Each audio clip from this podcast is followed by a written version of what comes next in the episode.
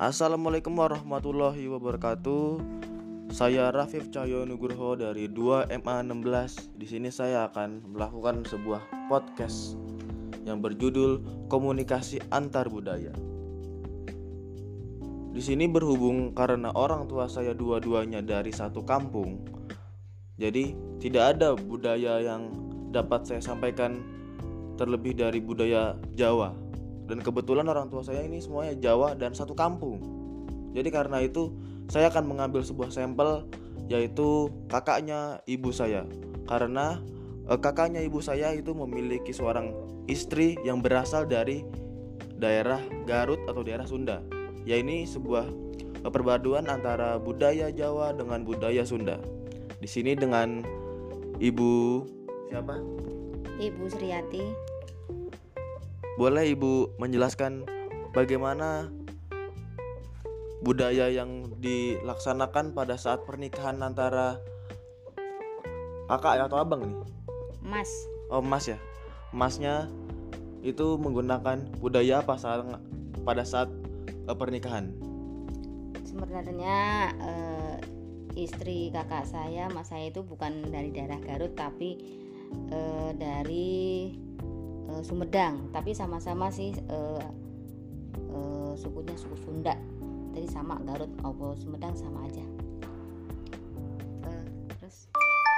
Apakah ada seserahan yang khusus gitu untuk untuk menyambangi atau me melamar atau menikahkan seseorang yang dari daerah Sunda? Uh, sebenarnya sih uh, waktu itu karena rumah saya.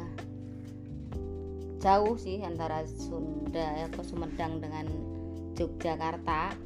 Jadi ya untuk acara serah-serahan acara itu itu sih nggak ada karena diambil yang simple aja. Tapi tetap memakai adat Sunda.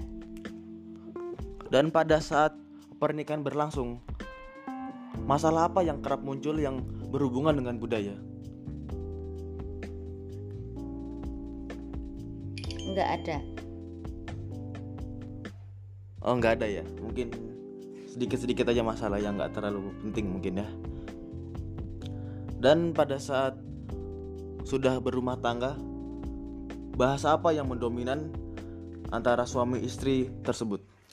Karena emas saya akhir emas saya itu akhirnya ikut tinggal bersama istrinya yang ada di Sumedang jadi otomatis bahasa keseharian pakai bahasa Sunda termasuk anak-anaknya setelah lahir dominan didominasi e, bahasa Sunda. Berarti anak-anaknya juga menggunakan bahasa Sunda nih ya? Iya, tapi untuk semua istri dan anaknya tetap ngerti, tetap ngerti bahasa Jawa, tapi dominan bahasa tiap harinya keseharian tetap pakai bahasa Sunda. Untuk uh, perilaku-perilaku Jawa atau uh, perilaku perilaku Sunda yang diturunkan kepada anaknya itu lebih dominan yang mana? Rata sih eh, tetap anu ada eh, Jawanya ada, Sundanya ada karena campuran ya.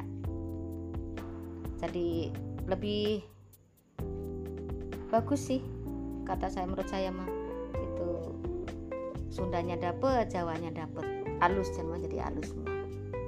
Dia punya anak berapa berarti ya?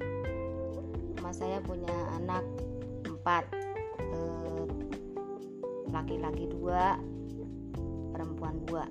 Oh, laki-laki dua dan perempuan dua. Dan anak-anaknya ini kira-kira apakah ada yang bisa bahasa Sunda apa enggak? Apa maksudnya ada yang bisa bahasa Jawa apa enggak?